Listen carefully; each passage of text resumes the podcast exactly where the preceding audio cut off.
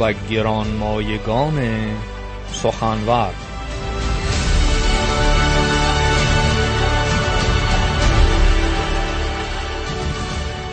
داستان فرانک بخش نخست.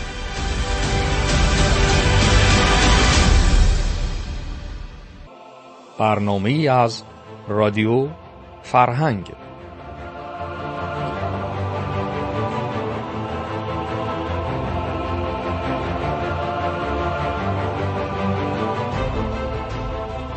درود و مهر بسیار دوستان گرامی شنونده رادیو فرهنگ.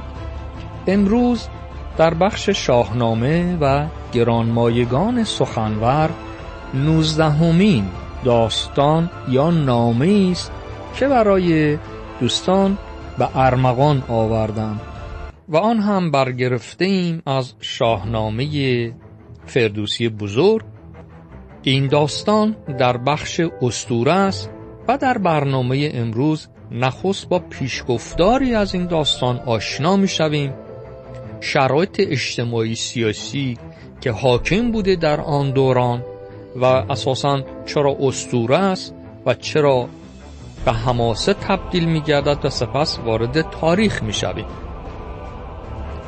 سلسله وار آن چیزی که در داستان فرانک ما داریم باز هم از مادر است. مادری فداکار و مهربان و خردمند که خود فردوسی او را با واژه خرد ستوده. فرانک بودش نام و فرخنده بود به مهر فریدون دلاگنده بود. پس اینجا متوجه شدیم که فرانک مادر فریدون می باشد. فریدون چه شخصی است که با همکاری کاوه آهنگر زحاک ماردوش را سرنگون می کند و او را در قاری به بند می کشد. در سلسله گفتارهایی که داشتیم از داستانهای زنان شاهنامه اگه یادم باشه از فرنگیست که همسر سیاوش و مادر کیخسرو بوده.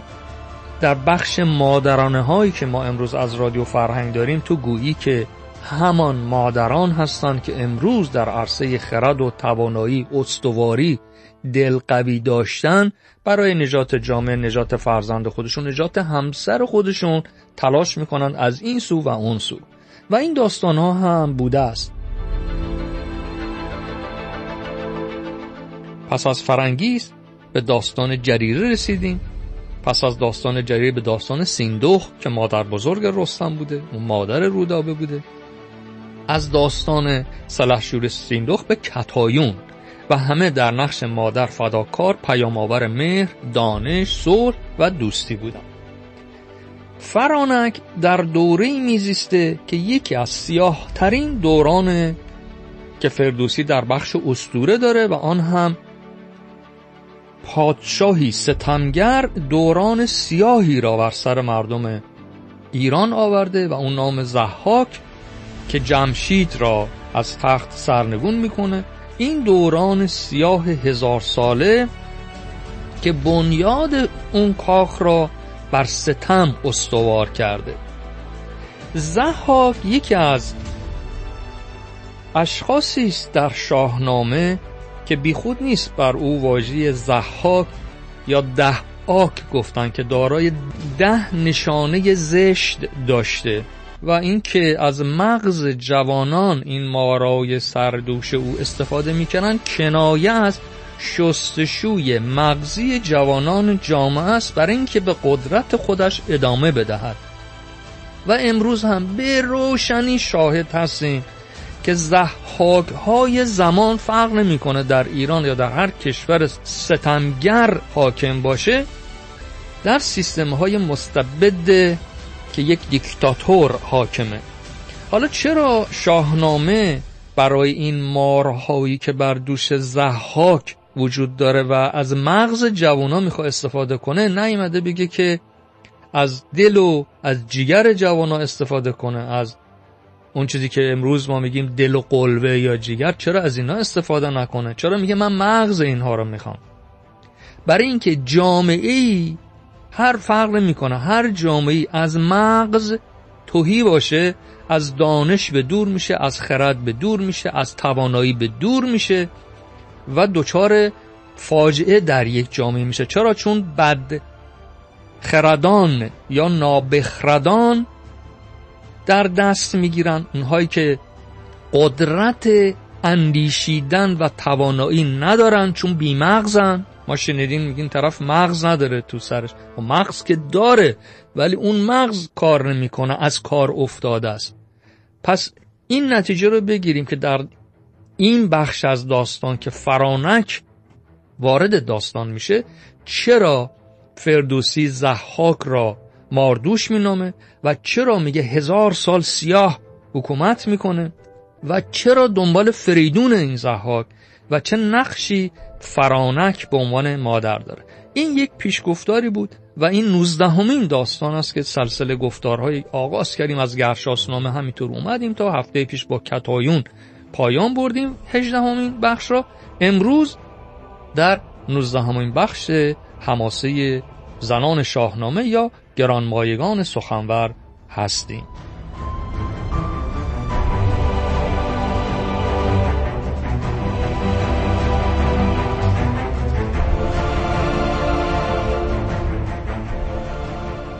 زنی بود آرایش روزگار درختی که از او فر شاهی به بار فرانک بودش نام و فرخنده بود.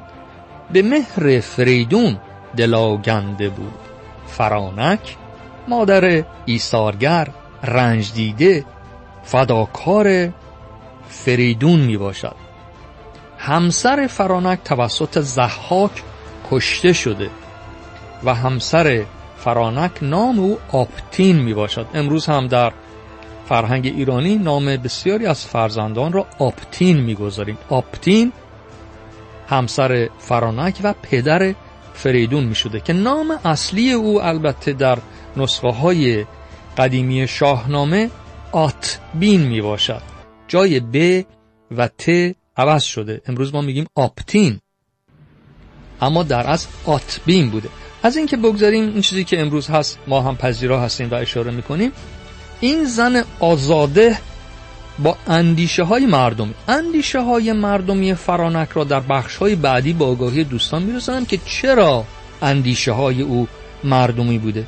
او شوهرش آپتین کشته شده فرزندش در خطر نابودیه که هر لحظه امکان داره زحاک و زحاکیان فرزند او را بگیرن و بکشن. و می‌دونه فرانک با آگاهی که داشته که فرزندش چون جوان گردد و برومن گردد پرچم مبارزه با ستم با ظلم با دیکتاتوری را برافراشته خواهد کرد و بنیان این کاخ ستم را به باد خواهد داد. اما بر اینکه او را از گزند حوادث رها کنه می رود و دور از مردمان و پنهانی به نگهبانی در مرغزاری می‌رسه. به او می سپارد فریدون را و میگه او را پدروار پرورش بده و او را با شیر گاو پرمایهی که داری بپروان و با او پیمان می‌کنه که جان خیش را گروگان هزینه پرورش فرزندش کنه. نگهبان مغزار میپذیره و چون بنده کمر به پرورش فریدون میبندد و خواست این بانوی بزرگوار را پاس میدارد. و کودک سه ساله می شود از چشم دشمنان دور می باشد زحاک یا اجیدهاک در این سالها دائم در جستجوی فریدون بوده و هیچگاه آرام ننشسته تا مگر او را پیدا کنه و تباه کنه. بیش از پیش مزدوران و کارگزاران خودش را فرا می‌خواد و اونها را میگه برید به خانه ها سر بکشید و او را به چنگ بیاورید. فرانک بیمناک جان فرزند است.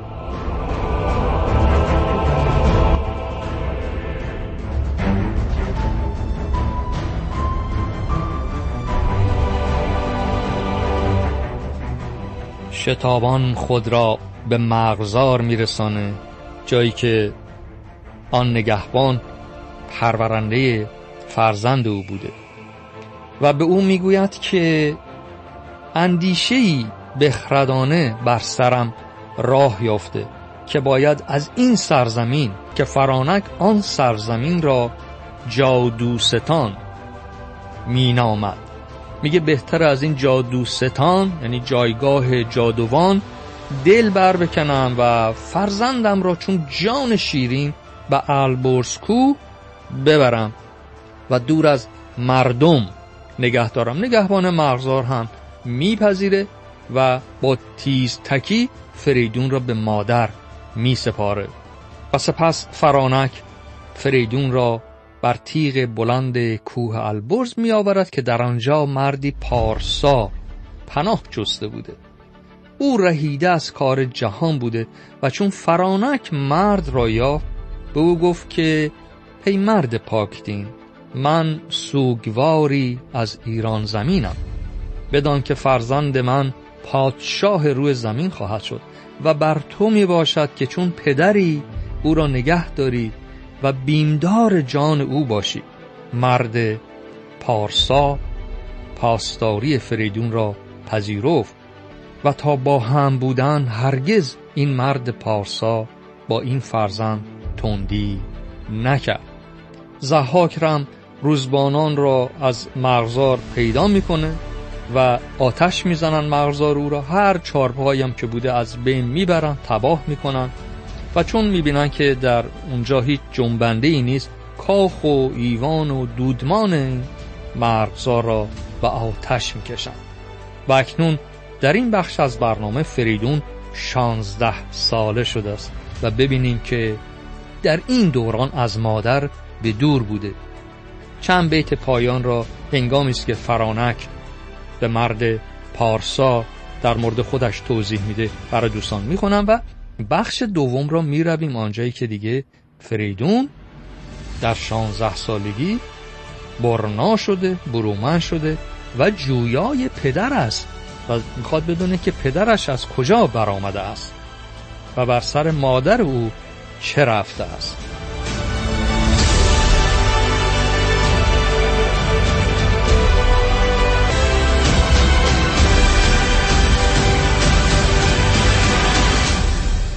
فرانک بدو گفت که پاک دین منم سوگواری از ایران زمین. بدان که این گرانمای فرزند من همی بود خواهد سر انجمن. پس اینجا فرانک خودش را گفت گفت من سوگواری از ایران هستم. فرانک از فرزان جدا میشه. تنها و سرگردان با دلی دردمند و منتظر و و مشتاق دیدار فرزان باز میگرده. به انتظار میمانه. تو گویی که می‌گفته تو را من چشم در راهم. فرانک هم اون موقع هم همینطوری بوده. چشم در راه بودن برای دیدار فرزان. و زمان میگذرد تا هنگام قیام فریدون. به مهر و شادی میسپارم دوستان را. هفته آینده در بخش دوم داستان فرانک همراه دوستان خواهم بود. شاد و پیروز باشیم